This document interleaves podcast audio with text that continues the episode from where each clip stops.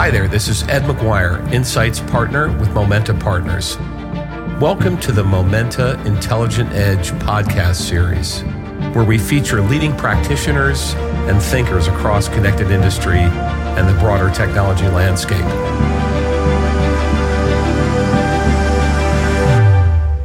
Good day, everyone. This is Ed McGuire, Insights Partner at Momenta Partners, with another episode of our Edge podcast series. And today we have a very special guest, Rob Tiffany, who's uh, something of a, a, renaissance man in the uh, Internet of Things world. He's uh, he's an innovator. He's uh, he's been a CTO. He's a board member at uh, multiple companies. He's he's an author.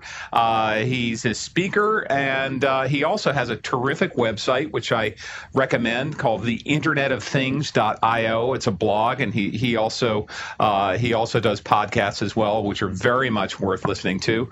Rob, it's uh, it's great to have you join us. Hey, it's great to be here, Ed. Thanks for having me.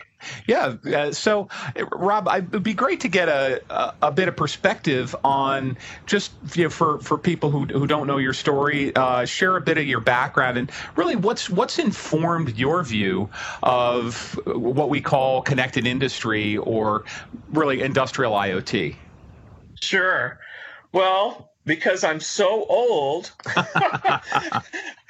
um, I got started in this space a long, long time ago. Um, gosh, I'd say early mid 90s. Like right after I got out of the military, the first thing I, I joined a startup in Bellevue, Washington called Real Time Data.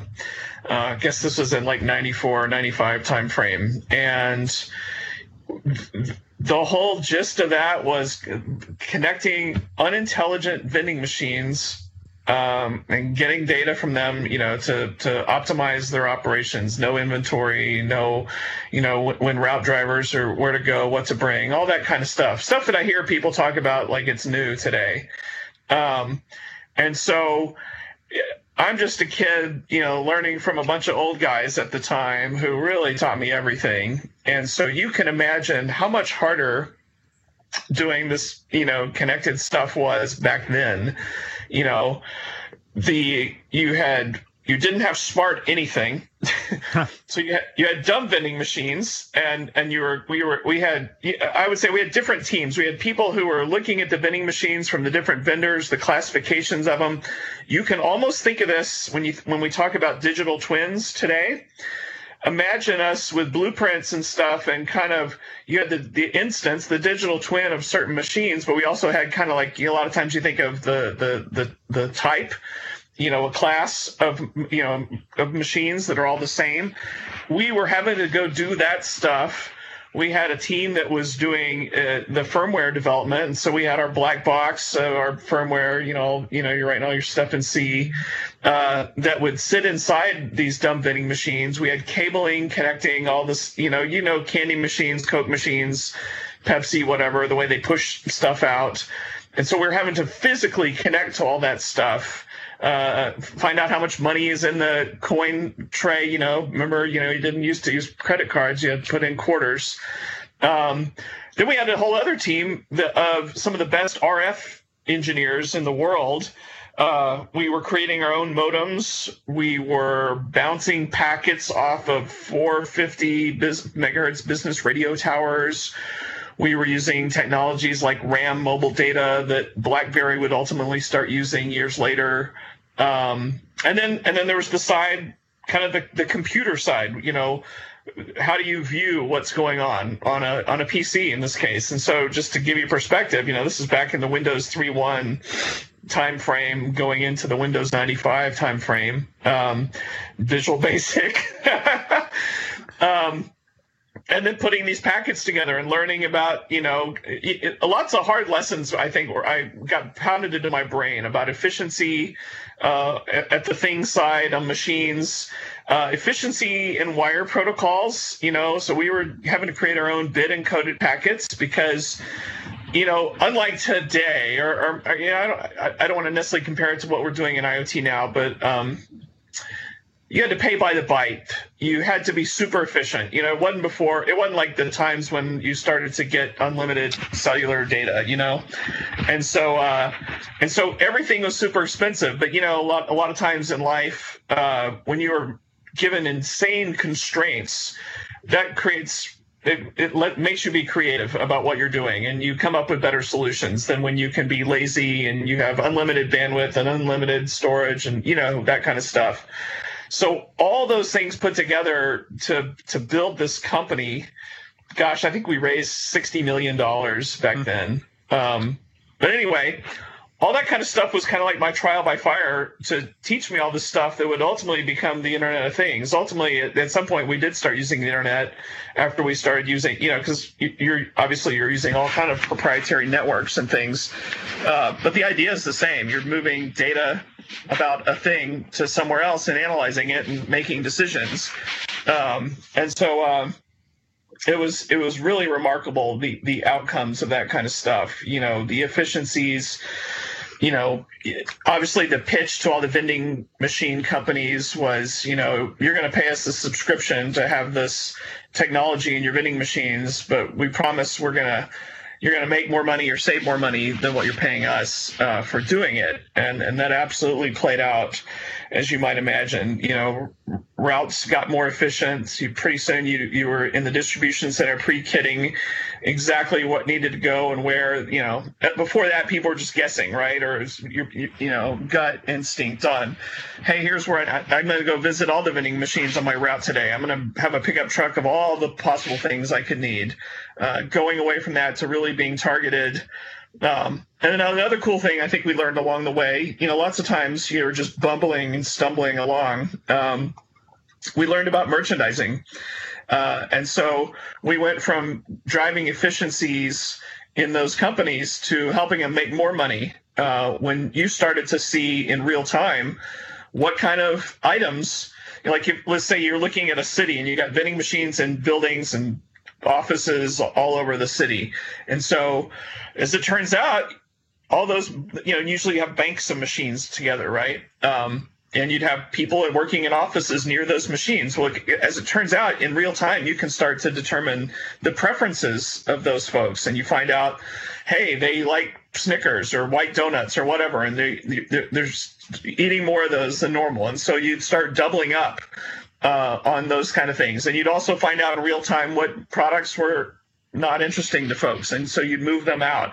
And so all of a sudden we started to find ways to make these folks more money. And then we could sell that data actually back to the manufacturers of foods and drinks and things like that. So, uh, so that was kind of my journey. Uh, it's pretty pretty forward thinking. I mean, when when you when you think about where, where we are today, I mean, those same problems are uh, driving efficiencies and, and, and being able to improve sales are you know some of the same value propositions that that uh, people are are you know, arguing are, are new today in, in many cases. I mean, it sounds like you were you guys are really at the at the ground level in terms of connecting data with these you know these physical assets and then moving past the uh, the pure operational efficiencies into into being able to, to be proactive in terms of the merchandising.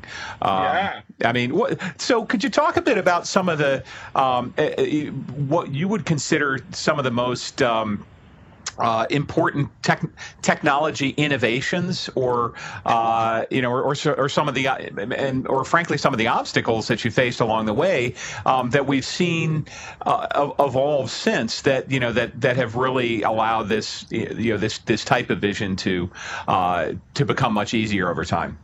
Yeah, and you know what? The word "easy" is is right on the money. I might be one of those people it'll sound who knows how well this comes off. I really think IoT is really easy. I really do. Um, once a year, we we have a big camping trip out in Eastern Washington with all the guys. You know, most of them are all retired who were part of that team back then. You know, and a lot of these guys came from NASA and Allied Signal, and they some of the same guys who built the black boxes for all the aircrafts and stuff like that. And we talked about how hard it was to do what we did back then and how easy it is to do it today. And you, you can imagine sitting around a campfire joking about, gosh, if we were going to do that same thing all over again, you know, we could be up and running in weeks because machines got smarter. Um, I would say the biggest innovation, you know, and, and I know we're talking about IoT, and so we're talking about the internet or I internet protocol, but in my mind, the thing that really blew the doors open and made a whole lot of things possible really was wireless technology. Actually, um, wireless data networks by far, in my mind, have had bigger impact than any other thing uh, in making a lot of this stuff possible. Now, sure, in factories and things, we use Ethernet and you see all kinds of weird ways to get data moved around. But uh, you know, the whole cellular industry taking off from its earliest days, getting early days of cellular data, and yeah, it was expensive, but it got better and better, and it has facilitated so many industries uh, and being able to, you know, when I think of IoT in its simplest form, I'm remotely knowing something, right, about a machine somewhere or, or, or a process or whatever. And wireless technologies, whether it's the growth of cellular networks all over the country and all over the world, or Wi Fi or things like that, big time. And so in those early days, it was primitive. And, and so the fact that I'm telling you we were creating our own modems and and we you know, kind of by hook or by crook, right? We had to do whatever we could to move that data. The concepts are the same, but it was really hard to do it. And so, uh, so yeah, I'm going to stick to my guns. I think the whole smartphone revolution kind of validates me, uh, along with you know most, especially outdoor stuff. When I think about IoT and, and using cellular networks and things like that, and of course, you know, you got uh, you know low bandwidth things like Sigfox and LoRaWAN and stuff like that. But uh, that's that's made things a lot easier. Uh, technology got easier. Software you know, so we're software development, doing firmware development was so hard back then, as you can imagine. It's not like it's easy today. And then software on computers and things like that, it's got dramatically easier. Uh, the programming languages are easier to work with. Higher level languages, you can get a lot more accomplished a lot more quickly. Um, just just great stuff. Huge huge innovations.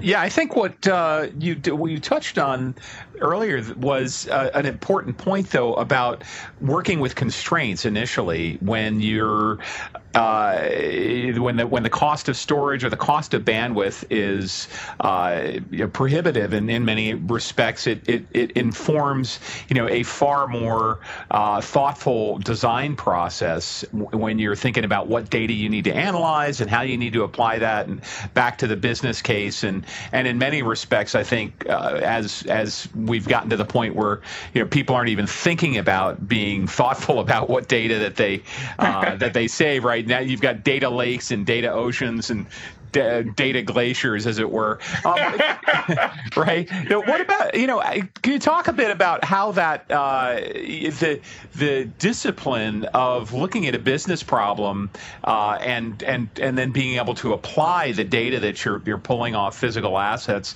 You know how that how that's evolved. You know through your career and maybe some of the principles that you learned early on uh, that may become be not as uh, you know as, as as widely applied today, given you know given some of the luxuries of uh, you know of, of easy technologies. But but how, you know how have those principles uh, really informed the work that you've done? Uh, uh, you know since since you were since the early days. Yeah. Um, they, they've stuck with me the whole time uh, through different types of technology megatrends or things that have happened, you know, unrelated to IoT and stuff like that.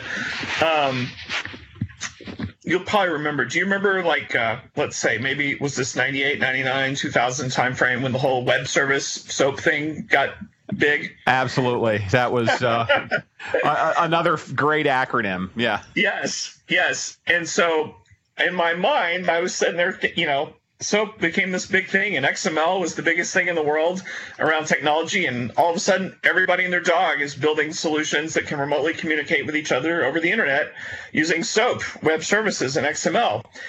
And I remember my mind that was trained as a kid ish, you know, doing bit encoded packets, you know, XOR, all the kind of stuff you had bit twiddling, and how important that was.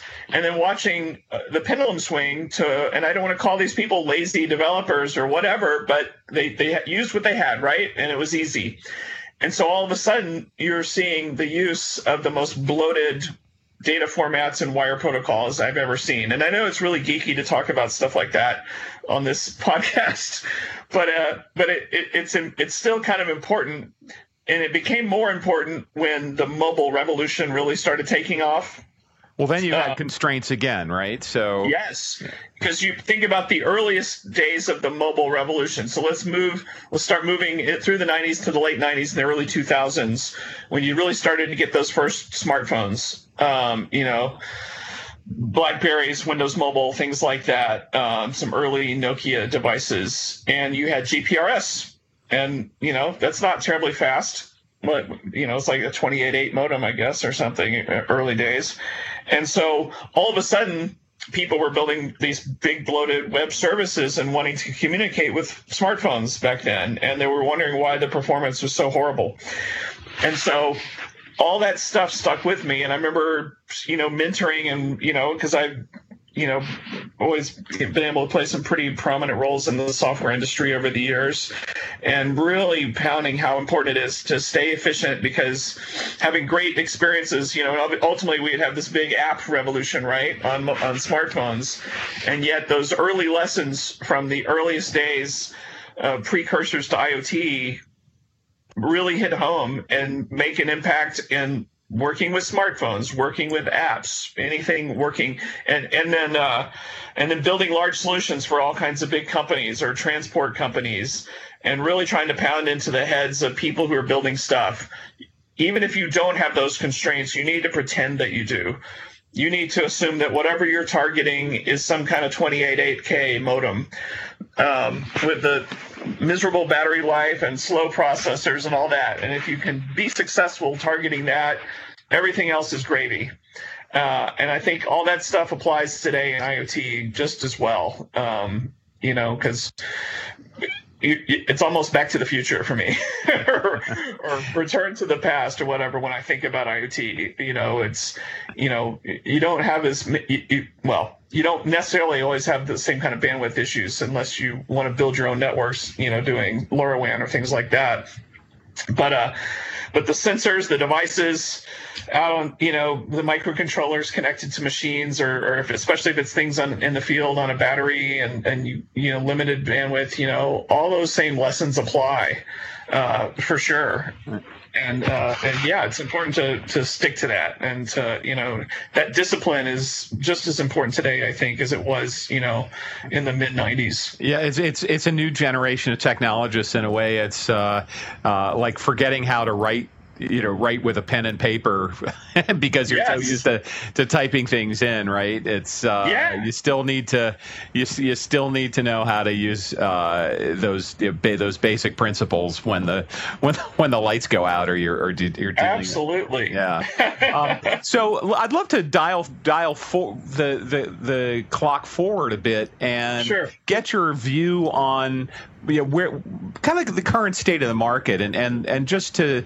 set the context a bit, if we go back to say 2013, 2014, where we had uh, some some big moves by uh, you know GE, for instance, snapping up. Um, a number of companies and building out the Predix platform. You had PTC making uh, making a making a raft of acquisitions and and uh, you know really starting to put uh, industrial IoT on the map as a, a, sector of promise, and there were a number of uh, forecasts that were, uh, how should we say, quite. Um, uh, they were there. Well, we say they were optimistic. They were very you know, optimistic. They, yeah, I mean, even talking about economic value add, I think a lot of people jumped into into the fray, uh, hoping that we would see an inflection, uh, but it the the market hasn't really you know it, it, didn't unfold that way. It's been much more of a you know linear progress and and yeah. you know, some overshoots and some corrections, but um, but generally uh, you know a lot of just steady progress. I'd love to get your view on on the, you know that the evolution of the market really since the uh, we call it sort of the big the big boom in uh, in expectations a few years ago, and and whether we may be in a uh, whether whether that some of those overly optimistic expectations have resulted in a bit of uh, you know temerity uh, among businesses in investing and, and kind of how you know just how how you how you view the, the landscape today. Sure. No, that's good. You know, so back then, you know, and also a lot of us, not a lot of us, some of us may have a different view of this whole thing than others. You know, a lot of people think IoT is some new thing that took off maybe back in 2013 or whatever. And some of us look at the world, you know, who did the M2M systems and SCADA systems and all that, and we just think of it as an evolution or it's just a, a different way to do an old thing. But there was kind of this perfect storm that got people excited. Um, and, you know, part of that was, you know, a confluence of things coming together, right? You know, all of a sudden sensors are getting cheaper and microcontrollers are getting cheaper and communications, you know, whether it's cellular or whatever, networks are getting more pervasive and ubiquitous everywhere. Um, storage is going to zero, you know, all kinds of things were starting to come together that made that more possible than maybe in the past.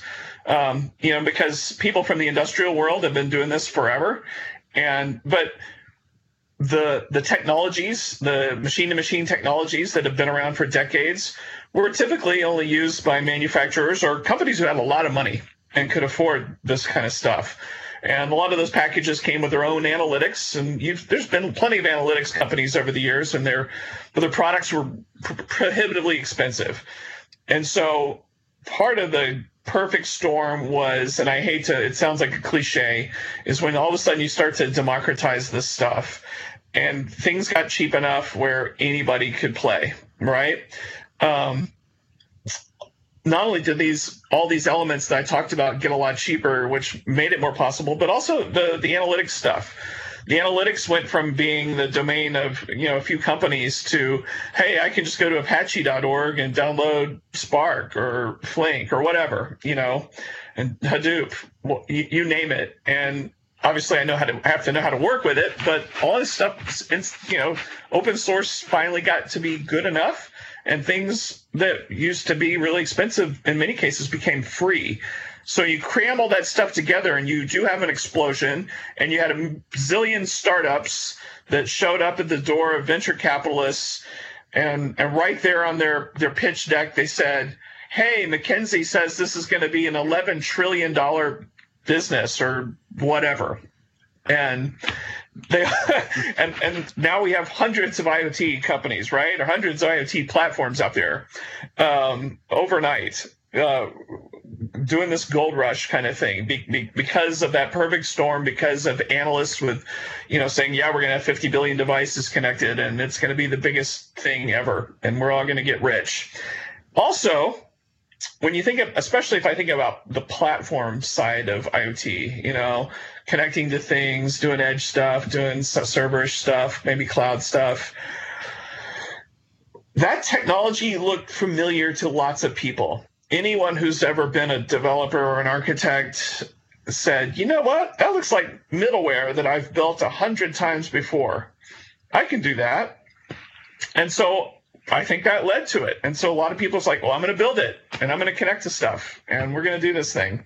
And so uh, I think that's kind of how the, the horse race got started there and, and how we got to where we are with so many players and so much promise. But you're right. We've had a, we've kind of had a failure to launch a little bit. The you know where we thought we would be is certainly not where we are. Well, no one of the yeah, I mean, one of the challenges, of course, is that we have a lot of uh, you know a lot of these platforms, these application enablement platforms, uh, a proliferation of them, which in in many respects I, we're starting to see a bit of a shakeout as as you have the infrastructure players like uh, Azure and Amazon Web Services taking care of a lot of the plumbing, but um, but there's also another dimension, which is the uh, the unique challenges and opportunities working with traditional operational technology companies. And I'd love to get your perspective on some of the, uh, maybe some of the challenges, the opportunities, and and uh, you know, who, some lessons that uh, you know that successful companies that have been able to really bridge that,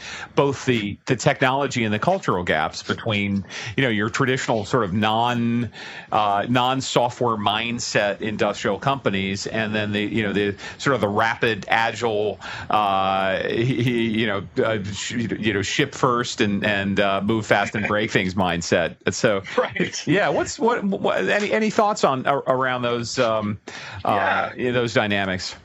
Yeah, I have a lot of thoughts. I mean, we should just talk about you know Hitachi and uh, and you know the last couple of years of my life at Hitachi building Lumada.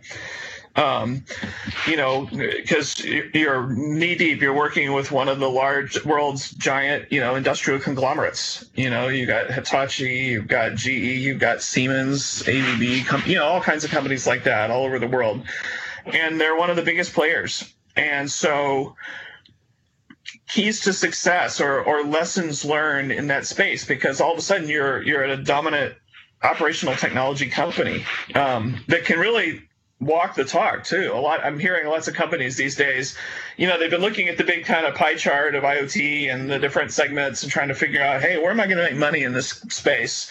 Uh, people, a lot of people tried the consumer thing, and that hadn't really worked out. Uh, you know, because it's a lot of nice to have stuff.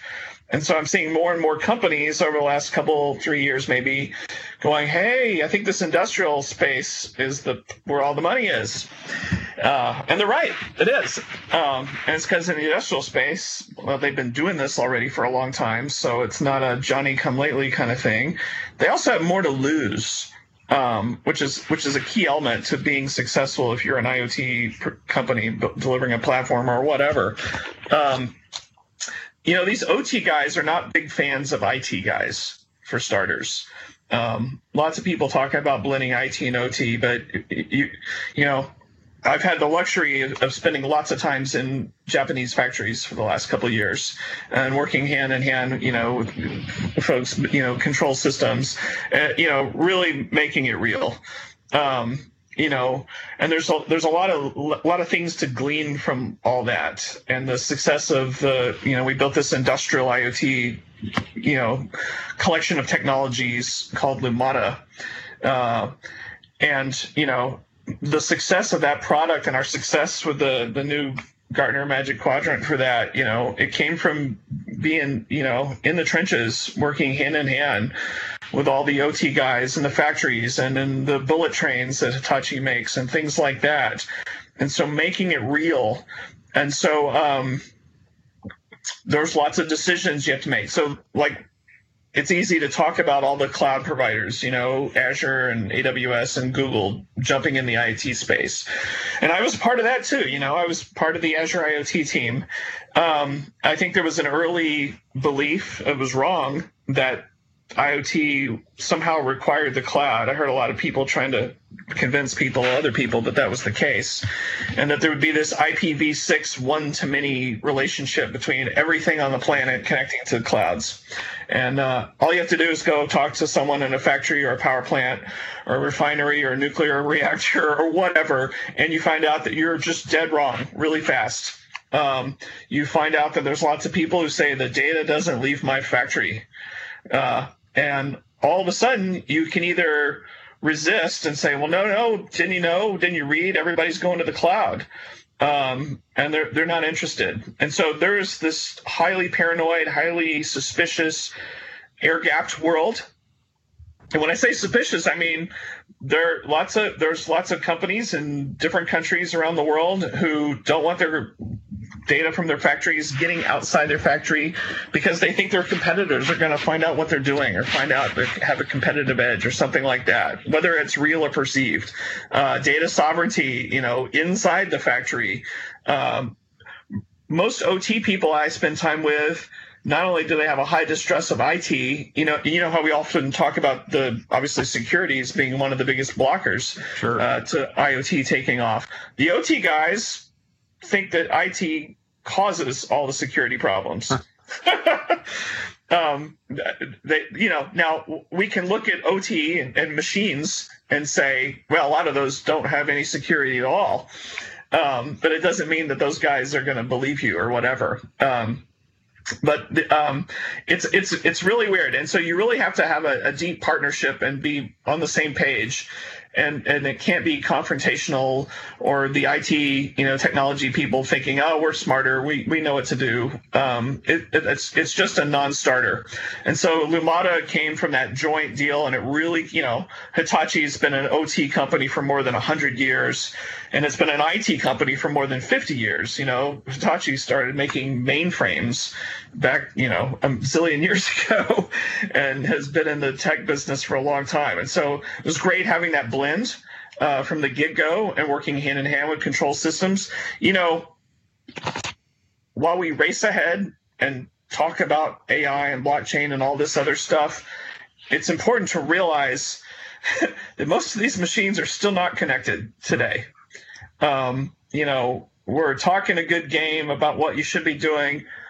I, I, you know, I don't, I, I, can't totally back this up, but I'd say 80, 90, 95, whatever plus percent of all these things, these endpoints that these machines in the industrial space, they're not connected to any IoT system at all still mm-hmm. today after all this hype and after all this talk, some M2M systems are connected to the, the a lot of times an M2M system will come with its own basic analytics thing package.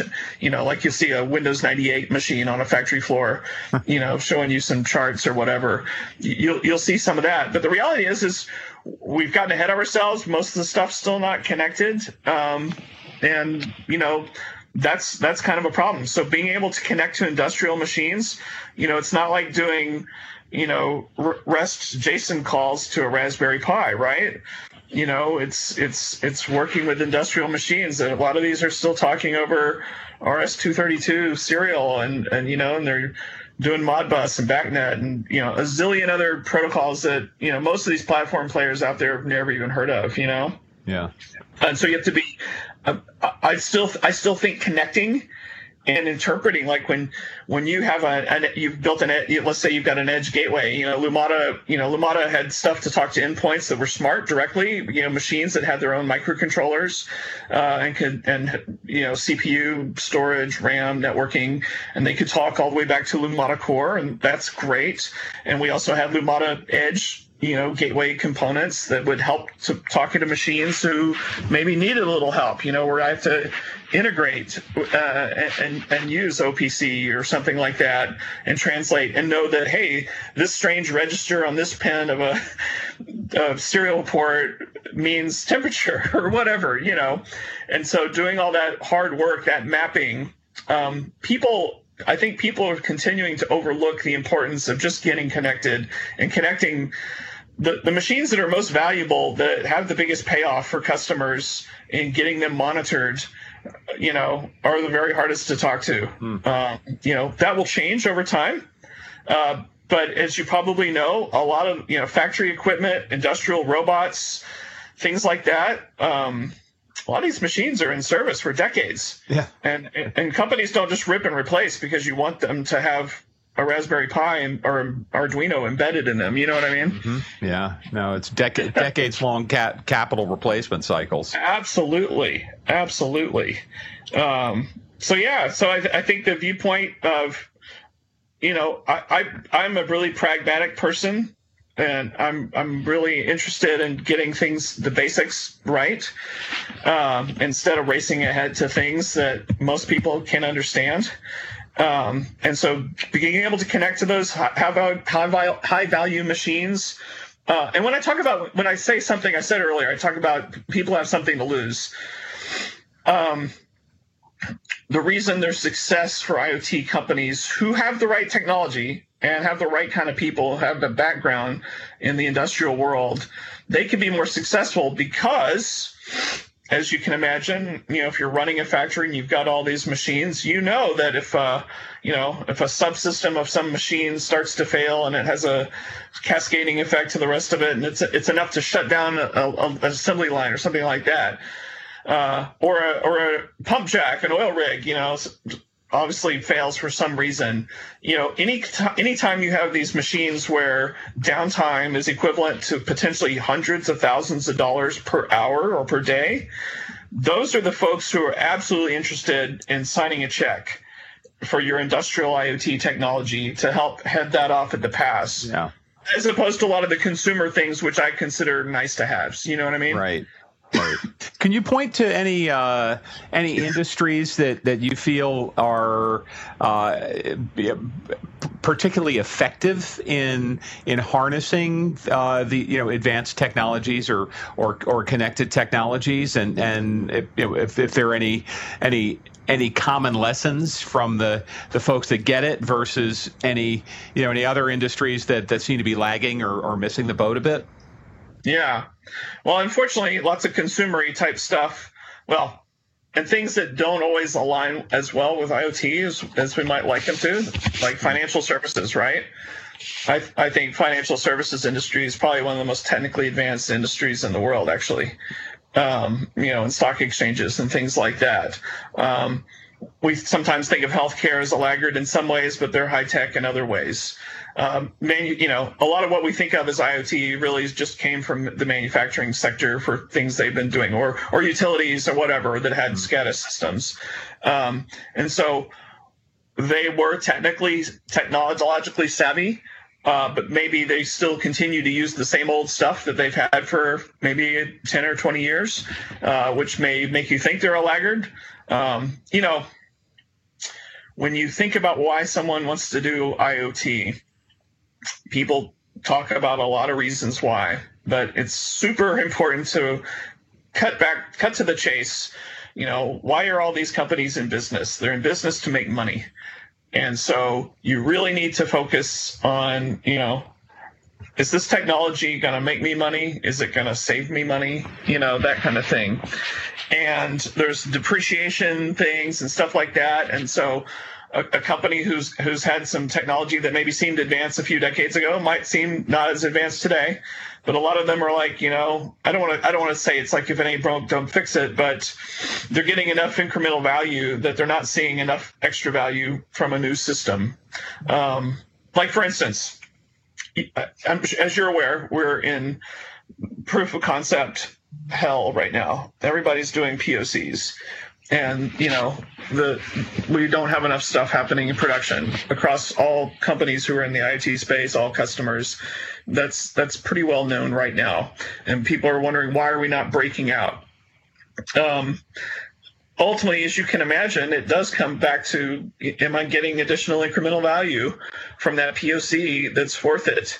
So, a while back in our conversation, we kind of talked about IoT exploding, maybe 2013. When did things get going? Uh, and a perfect storm of things getting cheaper. But you could still make the case that, in spite of all those things getting cheaper, they may not be cheap enough still, depending on the use case. When when the the sensors, the MCUs, whatever wireless or wired, whatever connectivity, whatever cloud or, or data center uh, storage, all those things, you know, you have to add all those things together. And in some cases, unfortunately, you know, that dollar amount is exceeds the the ROI that you could get for doing it. And so some companies go, "Wow, you know what? It's kind of cool, but it wasn't worth doing." You know what I mean? Yeah, um, absolutely. yeah. so no, uh, but now we have a, a, lot of technologies that have been in the you know incubate you know incubation phase for a while are are now starting to uh, really be ready for prime time, and this is one of the areas that we're you know we've been focused on a lot. It looks when you certainly when you look at uh, what people call AI or cognitive or machine learning. I mean, we've had had some major breakthroughs in in ease of use and accessibility with with tools like TensorFlow and uh, of course VR and AR are kind of moving up the usability curve, and uh, you know we have a, a few other things, uh, co- co- uh, collaborative robotics and uh, soft robotics, uh, you know different types of automation and and and even blockchain. I would love to get your thoughts on you know some of the some of the new tools and techniques that you think might have a real you know meaningful impact in accelerating time to value value of yeah. of connected technologies. Sure, but you're totally going to hate me. Um, I, I, really have a contrarian view on this, to be honest with you. I, I bring it on, man. I, we love we love contrarian views. Okay, I think it's all great. I'm still trying to find a place to sprinkle blockchain and IoT. I know some people are doing it. And a lot of people say they have to be together somehow. I'm I'm happy to find the right use case where it makes sense you know, blockchain is the world's slowest distributed database. Mm-hmm. Most of its use cases turn out to be the exact same use cases we've been using relational databases for for decades. And also, sometimes when you think about the high throughput, high velocity world of IoT, that doesn't align with the slow as mud world of blockchain trying to get things done and the extreme energy usage that blockchain requires. So I'm always open minded to new stuff, but uh, but I don't want to do it for the sake of doing it. Um, AI scares the heck out of people. Companies, you, you know, we all we're all uh, this group that we're in this IoT, AI, machine learning, data scientist, whatever group that we're all living in. And we're all talking to each other and we're all reading the same websites and the same articles. And I would posit that we're all in our own little echo chamber. And we think it's normal.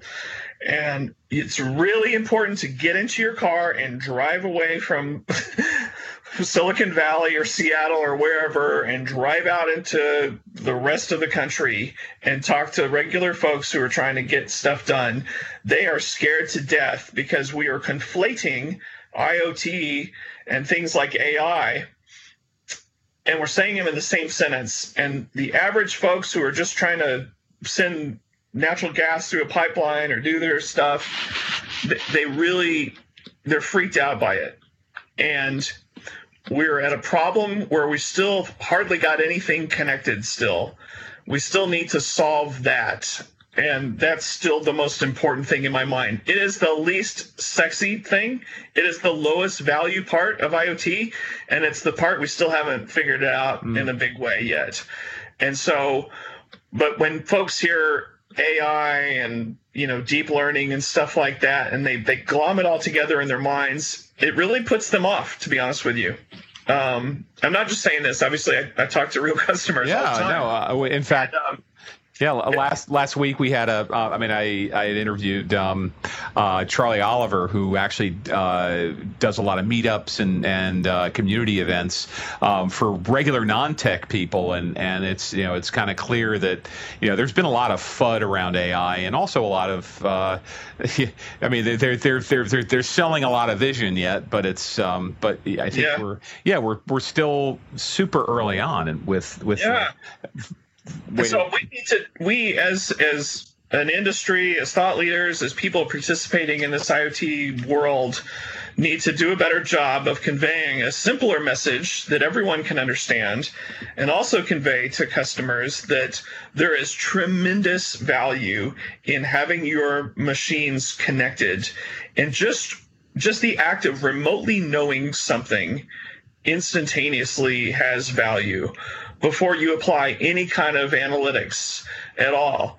Um, so much of the world today is people taking logs, walking around power plants, refineries, driving out into the middle of nowhere in pickup trucks to look at oil tank fields or different things like that, uh, flying on planes to find out stuff people doing service work out in the field. They're capturing data, they're either driving back to the office and transcribing it in computer systems. All the stuff that you thought was part of the 20th century and couldn't possibly be still around anymore, it is still here. And so is paper and pencil. So all that costs time and money and inaccuracies and things like that. Being able to have sensors, video, wireless, put together to do all that stuff and remotely know it instantly, there is just dramatic, tremendous value, and people need to recognize that. And they need to be able to think, yeah, I'm going to do this IoT thing because I'm going to save this much money and this much time, and this I'm going to gain these efficiencies. I'm going to remove human error and transcribing stuff. There's, there's lots of stuff, and this is the easiest stuff there is in IoT you know the ba- the very basics of IoT is just remote monitoring, right? Mm-hmm. It's not sexy. It's not AI. It's just, yep, I know what's going on over there. Well, we've been doing it the hard way for a long time, and we continue to. Right. So, if you can get to business decision makers and say, we're going to do this simple thing, and here's the use case, and here's the ROI, and here's what you're going to save, and here's how things are going to be more efficient. Um, that's a great message and it didn't include anything about deep learning. You know? yeah. Well, it's it's it's uh, and that gets to a, a question I always like to ask, which is about disconnects in the market, and and I think what you've just articulated is that uh, technologists tend to get enamored of of uh, bright shiny objects and and the latest and greatest things, but I think the um, if uh, what you the point that you were making, I think is really important, is that there's a hugely underserved uh, opportunity to bring fundamental value to you know businesses just by pr- providing basic connectivity and visibility into into operations. And it, so it, it's your view that many companies may be actually uh, you know overselling advanced technology and maybe under underselling or or, or under addressing the, the real problems that that can be e- effectively addressed in a straightforward manner. Yeah, they absolutely are. They are overselling. They are enamored, or or or they think that they need to talk about these things. Like they think they need to talk about machine learning and different algorithms and having an army of data scientists and training models and training models at the edge and all that kind of stuff. They think they have to say all that to make their IoT platform or whatever seem valuable enough to a customer. Um, it's just not true you know and and also if, whether if it's true or not because i can be in left field but i can sit back and look at the reality of the situation. Uh, none of this stuff's going to matter if we don't get these things connected. And so people need to do a better job of articulating value roi how much money they're going to save things like that you know how they're going to do better serving their customers with simple stuff. And so hit it hard with just remotely knowing and com- and compare that to how you remotely know things today and what that costs you. And then when you're ready to layer on the next thing layer on simple simple simple analytics. If this then that right? Kpis it's easy stuff. You know that is not rocket science. Stuff you know as you might know, most companies today, they might be embarrassed to admit this, they still run their business on Excel. Excel still is the number one analytics tool on the planet. No, the second no place doubt. player is not even close. Yeah. yeah. So talk to them in a language they can understand. Talk to them about KPIs. Talk to them about things that they can do in Excel because I guarantee you, giant companies that we can all think of and would be horrified to think that they run their business on Excel, but they do. Huh. And and you'd be amazed the kind of stuff you can do in Excel. You probably know your financial background. Oh yeah, oh yeah. Um, talk like that. When you talk about analytics, just layer on. Okay, now we're going to react to some KPIs here. You know, we got this values coming in. I know this sounds simple and it seems like it's almost embarrassing to say this because surely we're so far past this. But uh, but I think we need a better job. And so I say yeah. connecting is going to get you this much value. Simple KPI analytics is going to get you this much more value. I mean, I read stuff all the time that you know you you you talk about energy savings and things like that. You know, I know folks who are in that space doing IoT and you know managing HVAC systems and guess what? They can go to a customer and say, "Yep, I'm going to save you 20 or 30 percent a year on your electricity for your building or apartment complex or whatever." Um, and guess what? All it took was being connected, having some updated stuff with thermostats, and just really the dumbest, simple if this then that type mm. KPI analytics. Uh, it's even hard to call it analytics, actually. And at the end of the day, the customer will go, "Awesome! You, all I heard was blah blah blah blah blah blah blah. Save thirty percent a year. right, right. Uh, it, it, it, no, I think it's a, it's an important message. I mean, but pay attention to your fundamentals. It's uh, I guess it's a little tough tough love not to not to chase the uh, you know the, the sexiest new um, uh, new idea, but uh, but I think it's a you know that's a that's a that's a, a, you know a, a, a well uh, take it's a valuable message. Um, I think the one uh, one question I do have though is you look forward over the next five or ten years. Are there any uh, kind of key catalysts or enabling T- technologies, whether you know whether it be 5G or uh, or, or anything else that, that you think could make a you know a big difference in in how the market evolves and are uh, and the kind of the last uh, uh, twist to that is is really what you're what you're most optimistic about as well as we look as we look forward. Yeah. Um, 5G is going to take a while to roll out. You know, if you know how the, the concepts behind it and lots of small cells to get you lower latency and things like that.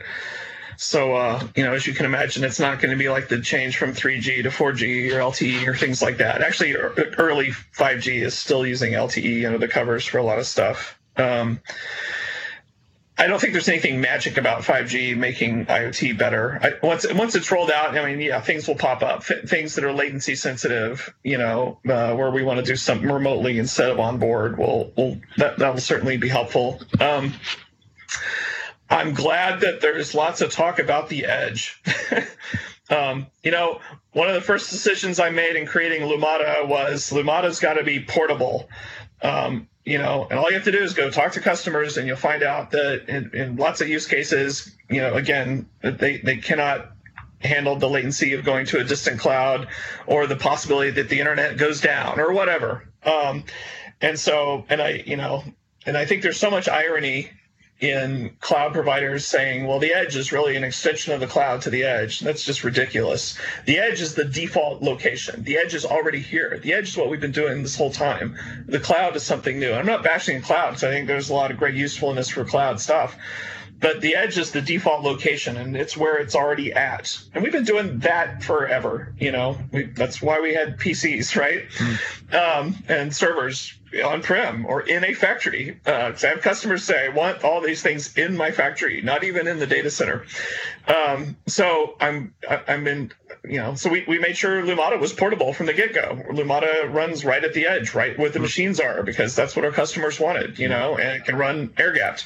So that's cool. Uh, newer technologies. Um, it, I think uh, a few things. It's not necessarily a new technology. I think we need to do a better job of using stuff that's already out there or not racing to create yet another thing. Mm-hmm. Um, there's, even though we have things that are a lot cheaper now than they ever were before, they need to get even cheaper so that, you know, someone wants to make an IoT product, you know, some kind of machine and they want to attach a microcontroller and everything.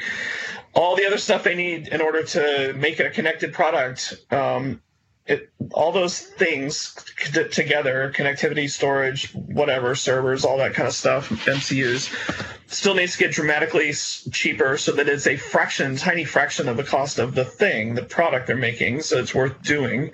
Because people are going to be fed up of paying you know 100% more or 500% more for a connected product than they are for a disconnected product or at least one you can plug into a serial port. Um, i think another big thing is people, and this is geeky. You know how you know I, I spend probably a little a lot of time thinking about you know you read what folks say are the big blockers to adoption. Mm-hmm. Sometimes it's cost.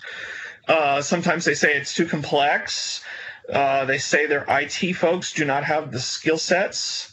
They talk about security. And so I think it's important to tackle those things head on. I'm a believer uh, you know, I've been caught up in things just like everybody else. So there's a lot of IoT snobs, you know, that all they do is talk about wire protocols and why MQTT is the most efficient wide area thing to do and pushing stuff back and sending commands and whatever. Uh, and so I, have lived that for a long time at Microsoft and, and, and every, you know, Hitachi and all this stuff. And my realization now is to me, it's more important to make sure the space succeeds than to use the very, very best technologies, if that makes sense. Uh, and so I think I'm a I'm a total believer that we need to abandon all this crazy stuff and use. I'm, I'm a fan of just using the existing W3C web technologies that are out there. To be honest with you. Um, for you know long range stuff you, you know it, i guess it's the you know if you compared rest https to mqtt mm-hmm. you know rest gets trounced but HTTP is the most pervasive, widely used, widely tested thing on the planet. Nothing even is close. Um, and so I'm a big fan of open standards, but I'm also a big fan of well used, highly pervasive standards that everyone knows and everyone understands. And so I think I've evolved over time from always, you know, using the most best of breed, efficient, whatever edge case type things to thinking it's more important for us all to succeed than to to mm. focus on these geeky things. Yeah. It's, yeah. You know, so I think we shouldn't be building the next protocol. right. But to focus on business value, right? It's what it all comes comes down Absolutely. to. Yeah. Yeah. Great. You know. so one final question, uh, which I always like to ask, is if you have a uh, recommended book or resource that uh, that you could share, anything that you're, uh, you know, that you, that you feel strongly about.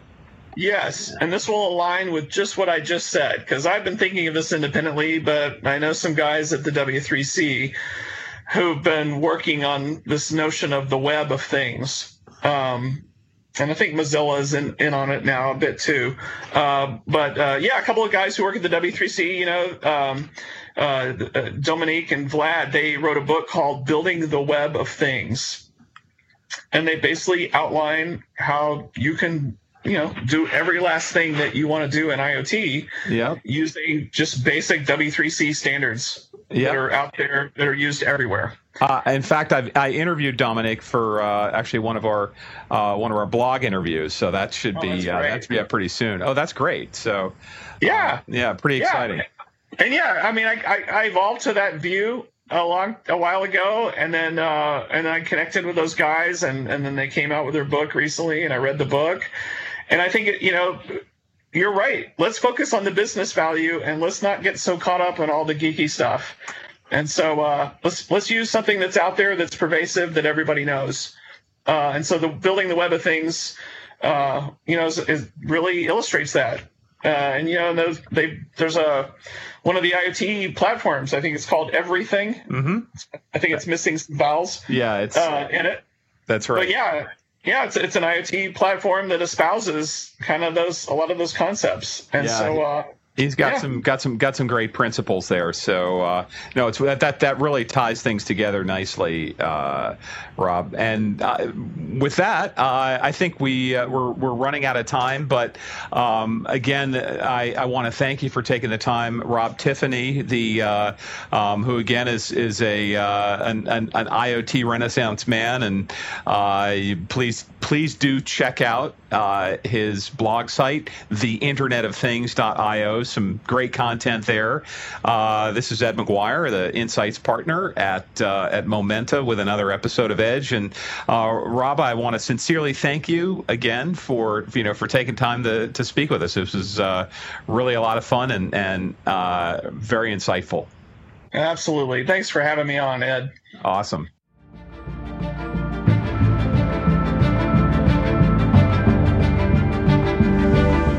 Thank you for listening to the Momenta Intelligent Edge podcast. We rely on feedback, comments, and input from our listeners. So please interact with us by going to our LinkedIn page, our Twitter accounts, or email us at edge at momenta.partners with any suggestions, guest ideas, or commentary. We really value your input and appreciate your listening. Thanks a lot. This is Ed Maguire, Insights Partner with Momenta Partners.